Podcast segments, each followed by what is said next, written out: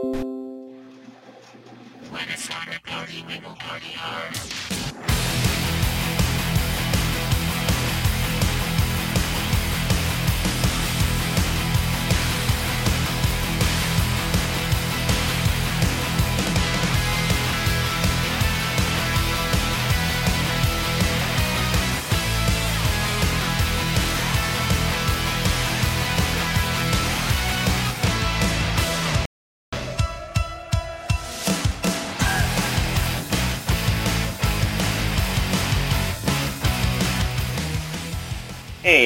Welcome to another great edition of the Sports Show.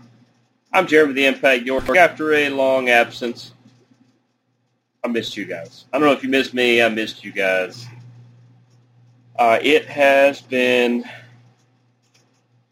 a fun couple weeks.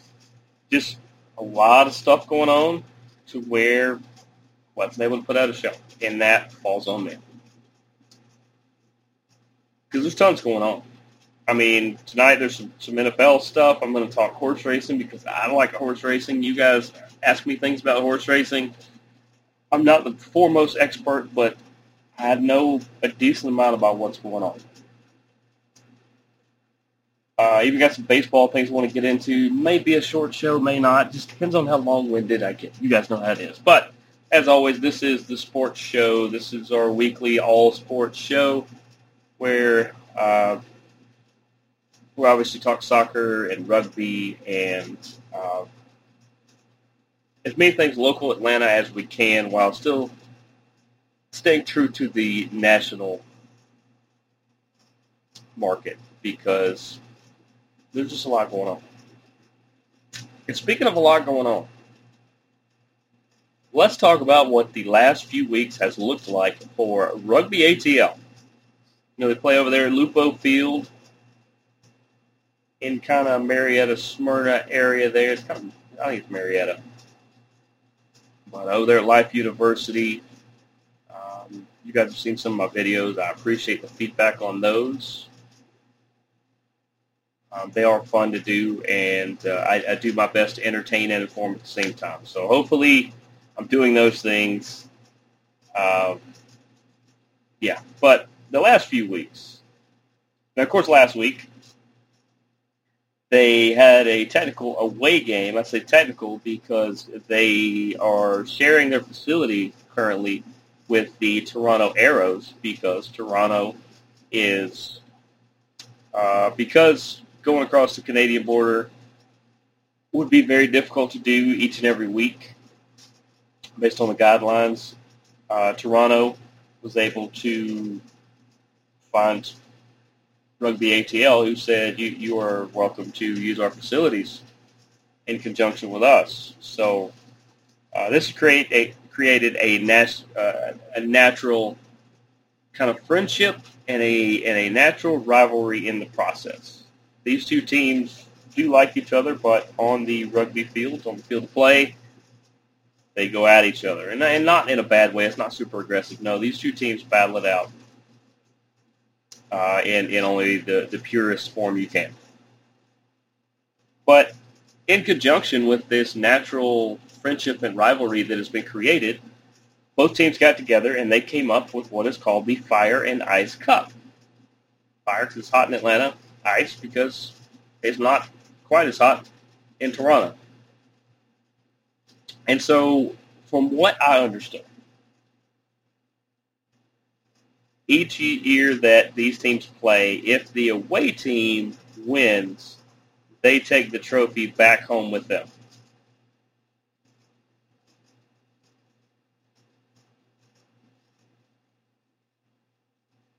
I guess that makes sense, right? That's either way.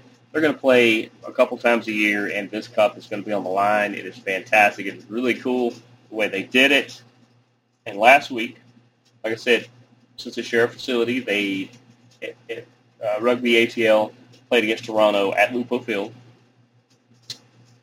Our Rugby ATL ends up with the victory.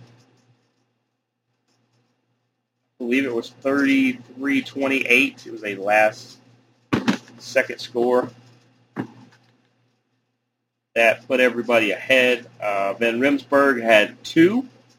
Me get in him in a minute. That dude, speaking of fire, he is a he is uh, a, a meteor.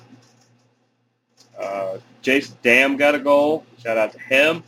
Ross, and of course, Mark O'Keefe, who practically scores every game, if not more than that. Uh, he has been a welcome addition since his signing in week two, I believe. But this helped propel Rugby ATL towards the top of the division, and it led to the big matchup over the weekend, where they hosted the New England Free Jacks. There were a lot of New England fans in the crowd. That's that was interesting for one because I didn't realize there was that many down here. Uh, but it wasn't just New England. It wasn't just people wearing Patriot stuff. No, people were wearing Free Jacks shirts and, and hoodies and hats and, and things like that. Uh, fantastic. That's what you want to see. Is is when you're the away team, it's still some, you know, a third of the fans were your fans. Speaking of fans, Rugby ATL maximizing the 50% capacity. I mean, it it was probably borderline almost having to turn people away. That that place was was rocking. It was definitely rocking. Uh, of course, we had tries from Van Remsburg. That's why I said we'll say him again. He he now has three in two weeks. He has a lot more than that on the year. Uh, Ross had another one. O'Keefe had another one. I'll talk about his in a second. Carl Say got on the board, and uh, Wayatokia got on the board as well. Now, as far as O'Keefe, uh, the score ended up being 33 to 18, but it was a lot closer than that until right at the end where I believe Ross scored and five minutes later with about three minutes left in the contest, Mark O'Keefe channeled his best and I compared it to this on Instagram. I, I said he he plays rugby the way Paul Walker drives a car he waits till the very end, hits that NOS boost, and runs past you all. He just took off down the field like people were chasing him, which they were, and none of them were going to catch him. It was just insane. Uh, like I said, the big the big effort from uh, Van Remsburg here lately, he has really been one of the main forces, really just powering, just pounding in the into the uh, into the try zone. Uh, and Carlsay. Carlsay has kind of taken over as the majority kicker. He kicks majority of the time with the extra points, with the penalty kicks, the uh, the the different things like that. But he's also finding ways to find himself on the board. He did again this week, and the 33 to 18 victory puts our rugby ATL in the top of the East. They are number one by a couple points the point system is a little interesting. I remember, just remembered on the show that I did after the press conference, the one from the field, that I was going to kind of break down the scoring, the way the score uh, on the in the standings, how that works. I, I have I have it right in front of me here. How points for standings are awarded. This is how the table points are determined. You get four points for winning a match. You get two points for drawing a match. You get zero points if you lose a match. You get one losing bonus point for losing by seven points or fewer. So you want to make it close. So like in this case, the fact that Rugby ATL won by 17, 17 no, 15 points means well, the Free Jacks didn't get any points. That that last score by O'Keefe kept them from getting a point. And you get one try bonus point for scoring four tries or more. So even if we had not won the game, the fact that we had five tries this week and five last week, we would have gotten at least a bonus point. And we actually got the extra bonus point this week, which is what helped put it, push us ahead. Uh, there's a bunch of there's a bunch of different tiebreakers and things like that. And uh, I'll find a, a, a, better chart and post it up for you guys at some point. But like I said, Rugby ATL, they are in the top of the East. They uh, have a favorable matchup this week as they will travel to Seattle to, uh, let's see, that's Sunday at 8 p.m. That is 8 p.m. Eastern from what I gather. You can go to the Rugby Network and watch that. Uh, there's a chance locally WATL could be carrying it also. If I find that out, I will post it up and uh, it's favorable matchup. And in rugby, any two teams can play on any given moment, and and that's what makes it special. So even though we're favored pretty heavy in this, doesn't doesn't necessarily mean you, you just pencil that one in. But Seattle is last place in the West. They have had a little bit of trouble getting some points on the board, and a little bit of trouble, you know, just making uh, kind of putting some things together. You know, rugby at ATL had a few issues here and there. but they've been able to put it together in recent weeks. That's why they're in the top. Seattle is is is going to rebound. They're going to get some things together. You know, it's been a weird year so far. So, even though it's favorable, I think it's going to be a good matchup. Uh, depending on depending on where I'm at watching the game this Sunday, will depend on uh, will depend on if I'm able to do any videos or anything like that because uh, I could do them outside the studio here, and I think you guys would enjoy them. But either way, good luck to Rugby ATL against Seattle. Uh, we're rooting for you back home here. You guys know that, and uh, bring home another W. Let's move to Atlanta United, who in the past couple weeks have, have had a interesting go of it. Now we all know uh, that a couple weeks ago they lost two to one to New England Revolution, where Marcelino Moreno scored the long goal there. They had the 1-1 draw versus Philadelphia in the second leg of the tournament they uh, are now eliminated from, where Santiago, so- Santiago Sosa had the long goal there. They had the draw versus Inter Miami, where Joe Mar, people who are new to the show, that's Josef Martinez, put his first of the year on the board. Uh, he went and hugged his his uh, his trainer right after it. It was fantastic. Uh, just to, is he fully back? No. Is he getting closer and closer every day? Absolutely. And the fact that he was able to put one in, it's got to help this offense that is that has been struggling. As you notice, they are averaging about a goal a game, and that gets you a lot of losses and a handful of draws, and that is not how you win MLS Cup.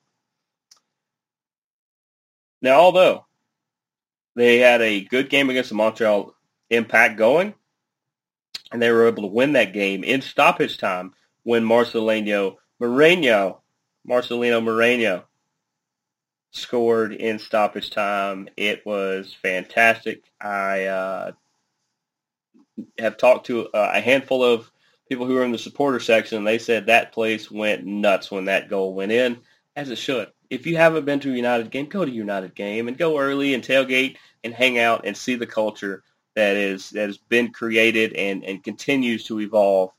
Uh, I encourage everybody go see United, go see Rugby ATL. They're they're two of the best tickets in town, and they're they're pretty affordable to go to. You could actually take your family there and not feel like you had to refinance your house. Uh, oddly enough, just a handful of hours in the same city, Atlanta United is going to take on the Seattle Sounders Sunday in Seattle at 4:30. Should be fantastic. Seattle is one of the powerhouses of the league, as they usually are, and I look forward to. Hopefully, we can get this offense going it it seems like to me it's it's not what Frank DeBoer's issue was, which is that I think he had the wrong personnel for what he was trying to do. On top of some other things, I think at this point that uh, Gabriel Heinze has pretty much the type of players he needs to do his system. It's just you've got to find the combination that is going to spark this offense to really get rolling. Uh, obviously, Josef being back in the mix is going to be a lot of that, but at the same time, I mean, Lopez, Moreno, you got to find the right people to put in the right situations. And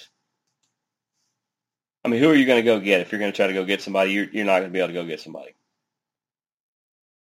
So if they're not on ATL two, then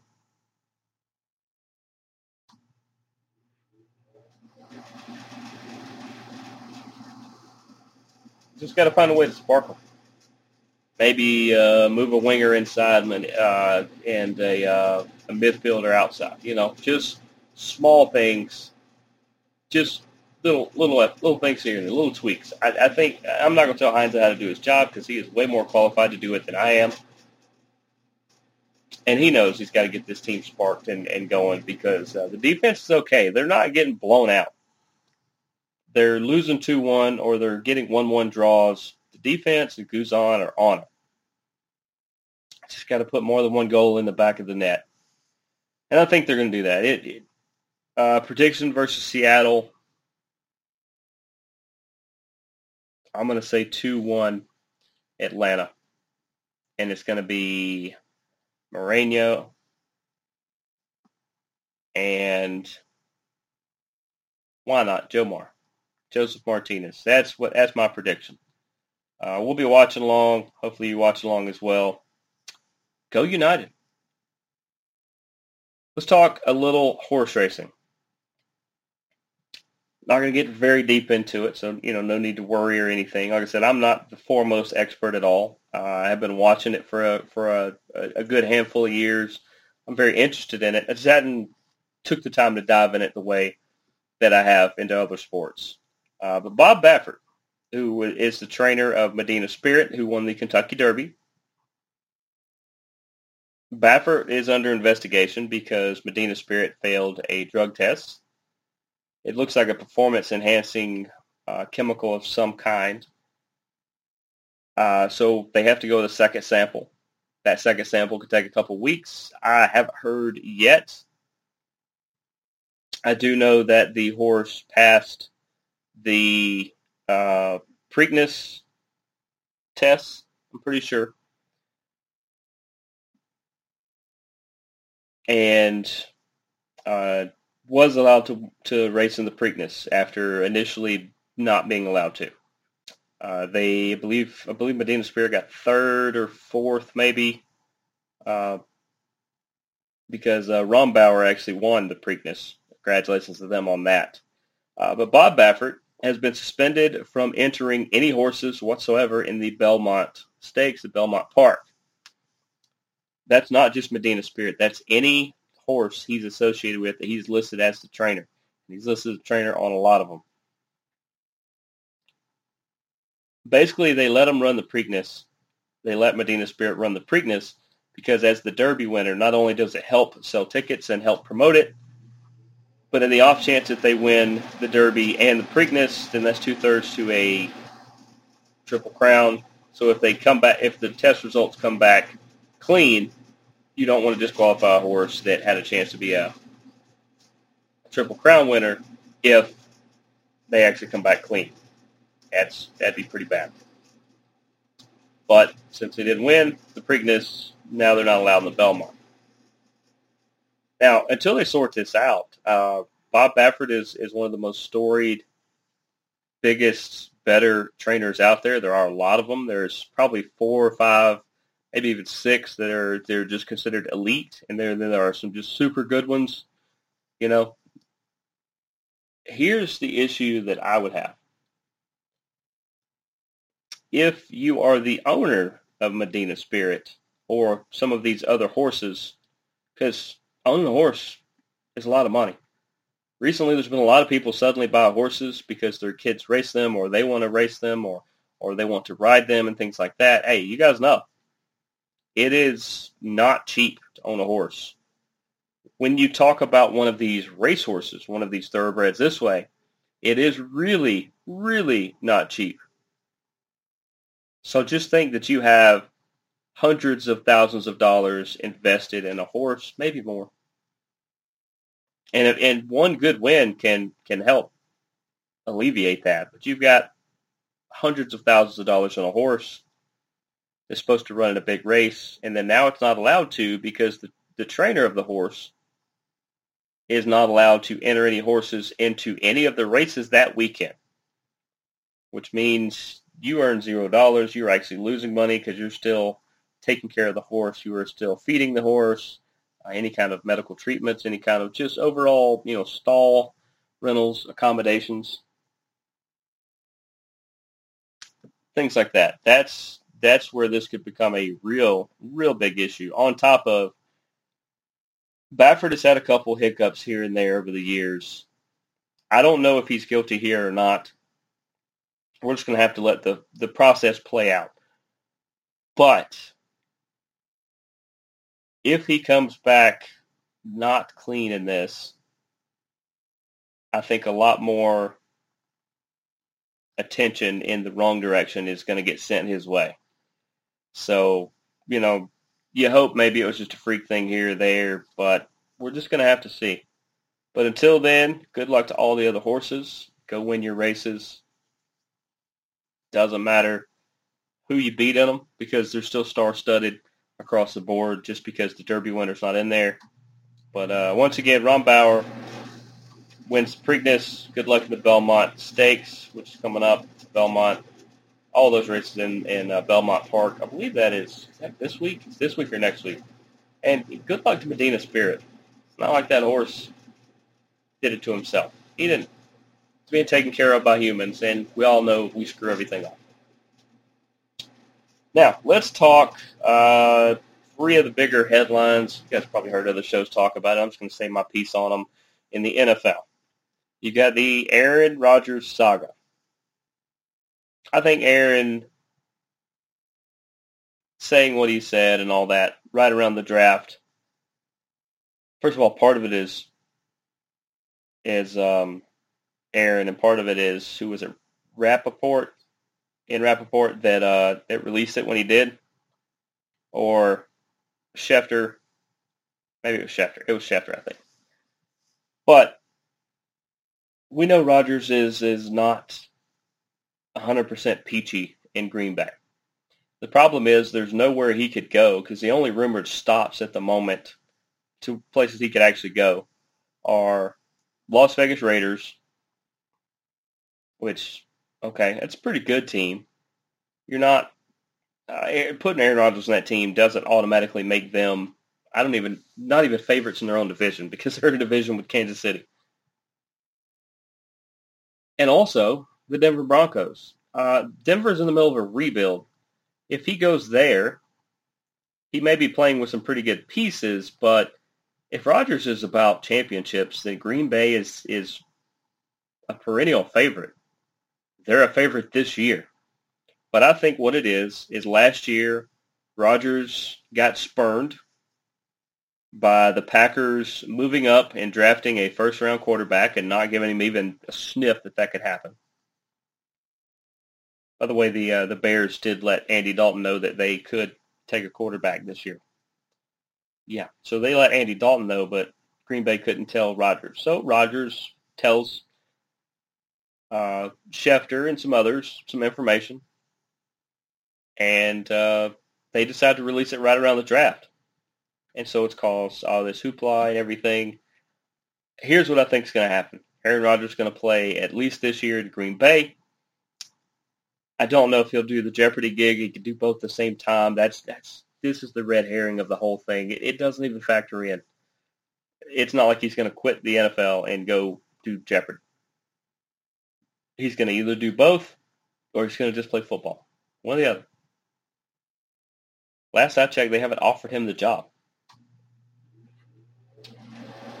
But he's going to play at least this year in Green Bay. They're going to probably be really good. The interesting thing in this is his number one receiver, Davante Adams, has been quoted as saying, and, and he backed it up when asked again, is that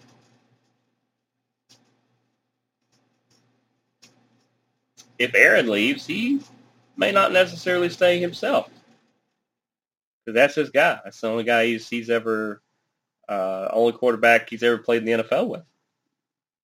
That could be interesting to see who would potentially leave with Rodgers because Adams, he could get franchised, but Adams, his contract is uh, coming up pretty soon.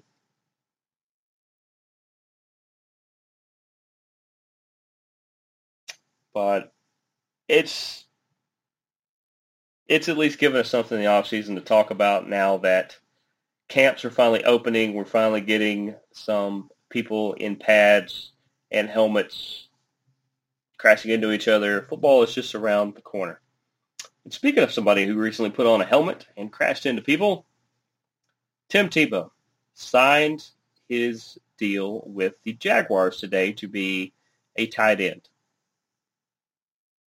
Now, if you remember, I believe in Denver, he played tight end a, a, a couple a couple snaps. He also played a couple in uh, New York with the Jets, I believe, but that's neither here nor there. But Tim Tebow, who is neighbors with his coach, Urban Meyer, do I think this is a potential publicity getter? I'm not going to say, you know, publicity stunt. It's, uh, yes, I think it is. I think part of it is. Part of it is Tim Tebow probably asked Urban Meyer, is there a chance I could come compete for a job? And Urban probably said, I can do you that. As much as you've done for me, I can do you that. So that's what happens. And this happens all the time. It's not just because it's Tebow and Meyer. Let's let's just stop that now. This happens a lot. Uh, a coach moves to a different team, gets a little bit more decision-making power, and he calls up a player that he had at a different place or he calls up, or uh, that player calls him up and says, "Hey, any chance you could get me in the door? I'll compete. If I don't make it, I don't make it." Yeah, that, that happens a lot. Um, but I also think Tim is in really good shape. He's super competitive. We know that. He can help implement Coach Urban Meyer's system It's the way he likes, you know, players to act and, and, and things like that, and maybe things to look for in the playbook, things like that. The, the culture. Tim is there for culture. He's there for publicity. And there's a chance he could make the team because they've already put his jerseys out, which is weird because right now he is number 85, not his traditional 15, because somebody on the team has 15. Quick quiz who is currently number 15 for the Jacksonville Jaguars. Give you a hint. There's a chance he could get moved, and there are places, including Green Bay or others, that I think should give him a chance because he proved he can play. He just didn't have anything really around him. And that is number 15, Gardner Minshew. Yep, Gardner Mania. The only thing that's bigger in Jacksonville than Gardner Mania is Trevor Mania and Tebow time. And both of those have come to town. Gardner showed he could play. Maybe well, Houston has like four options now. There there are teams maybe Miami, maybe some other places that uh, see what Jacksonville wants to do.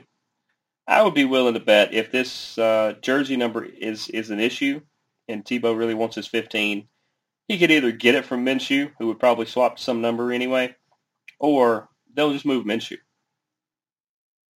And if they do,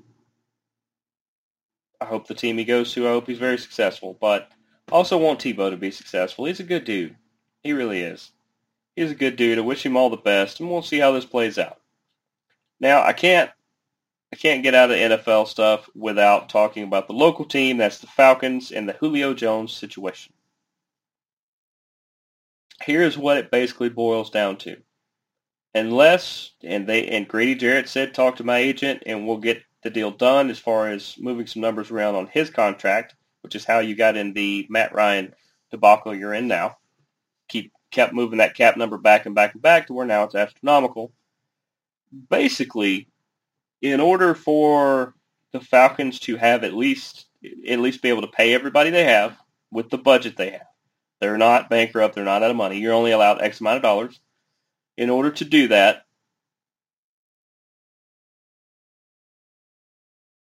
they pretty much may need to either try to move some other numbers around on some contracts or move on from Julio Jones. And this would have to, eh, for it to make sense so they could split his cap number, which is pretty big as well, split it among two years. This would have to be a post-June 1st deal. Because June 1st is, I think, just, the, just one of the new deadlines. Uh, June 1st only being, gosh, what's the day? Today's the 20th, right? Yeah, 20th. Talking 12 days. And from what I hear, they have been shopping potential deals for Julio Jones for after June 1st around, and they're not really getting any serious takers. That could be a problem. I understand trying to move him so that it frees up the capital that'll help your team out. But Julio staying on this team could be the difference in you finishing fourth and you potentially grabbing a wild card. That's that's what I think could be the difference. They they need a couple other pieces as well. We know that, but I know they're trying to exhaust every option to see how this could work. You can't touch Matt's contract at this point. Grady Jarrett, I guess, is the next one to consider. But you got to do something because you're you're now backed up on the wall and time's running out. So I, I look I look forward to see what the Falcons come up with. More than likely, and unfortunately, it, it my guess is that Julio gets moved. Um, there's a lot of teams that could use him. New England, Philadelphia, uh, Derrick Henry of the Titans said he'd like him there. I mean, there's there's places he could go. And it just depends on what you could get and how how much of that contract you could free up. All right, let's uh, got a couple couple of baseball nuggets, and we will get out of here on this Thursday. Uh, Kevin Pillar of the Mets. They were playing against the Braves the other night. I'm not just saying this because I'm a Mets fan. I'm saying this because a lot of people have super freaked out. Uh, he got hit in the face by a pitch, uh, really more up towards the nose. Of course, it blackened his eyes. It uh, he's got a lot of nasal fractures which remember your your nose is not technically a bone; it's a bunch of cartilage. But they'd probably go in there and have to reconstruct it if they hadn't already. Uh, here's the weird thing: he did a post game press conference. It was about 15 minutes long. Before, right after the game, uh, then he went to a local med- medical facility where where they found out about the nasal fractures and things like that. Uh, and, and he says, hey, it's for the most part, he's like, you know, it's it, it's part of the game. It's, sometimes this happens. It wasn't on purpose. You know, it, it's baseball. Wow, what a trooper! I mean, he, he smashed in the face, and and and uh, but I appreciate him doing that because I don't know what pitcher hit him. I was not watching the game. I, I didn't look it up. But he said he's more concerned for the pitcher because it's going to affect him more. He said this won't affect him getting back in the box and taking hacks and swings. He says, but the pitcher, it, he's always going to have that in the back of his head that he that he smashed somebody in the face with the ball, uh, even unintentionally.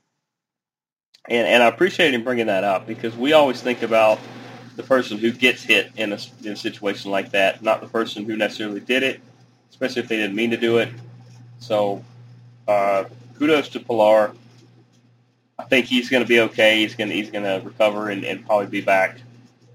And uh, you know, keep your your thoughts and prayers with with him and his family and with the pitcher because uh, they're going to need it. It's a hard thing to get out of your mind. And then lastly, this whole thing about the home run.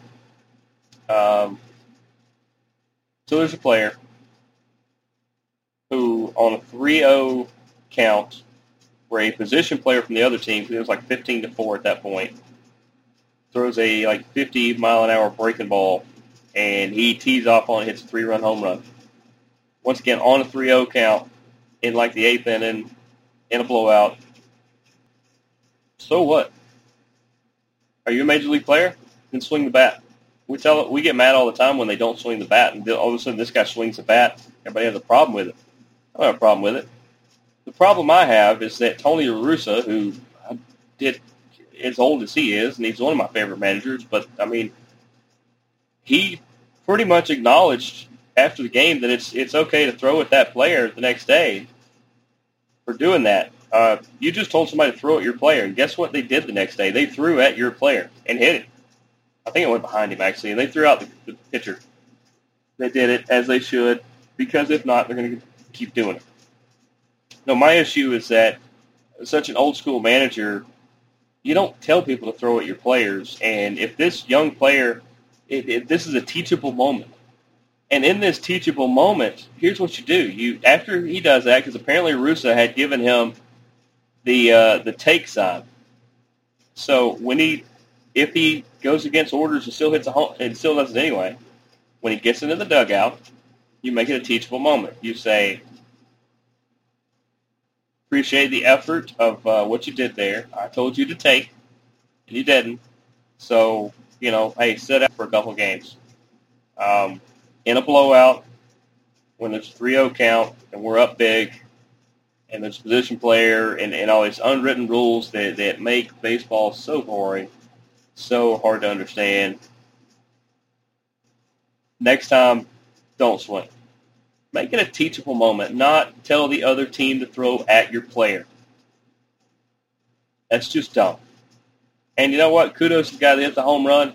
Swing the bat. That's what I would have done. Uh, Johnny Bench was on the Dan Patrick show, and he said, "Oh, I would have swung." And then Dan said, "He goes, well, even if it's 3-0," and he goes, "Yeah, if it's 3-0." He goes, "Even in a blowout," and he goes, "Yeah, if it's a blowout." And he goes, he goes, "Well, what if, what if uh, your manager says not to, gives you the the take sign?" He goes, "Well, then you take." And that's easy to say because he's not playing. Everybody swings the bat everybody's going to swing the bat there. But is what it is. Baseball's been fun so far.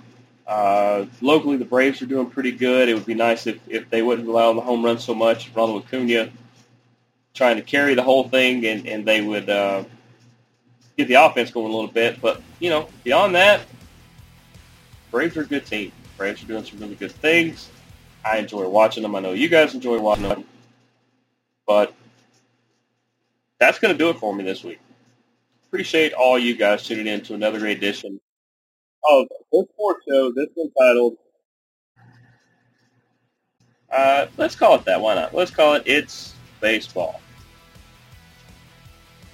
But I'm Jeremy the Impact York. Thanks for tuning in. We will see you guys next week. Deuces, gooses.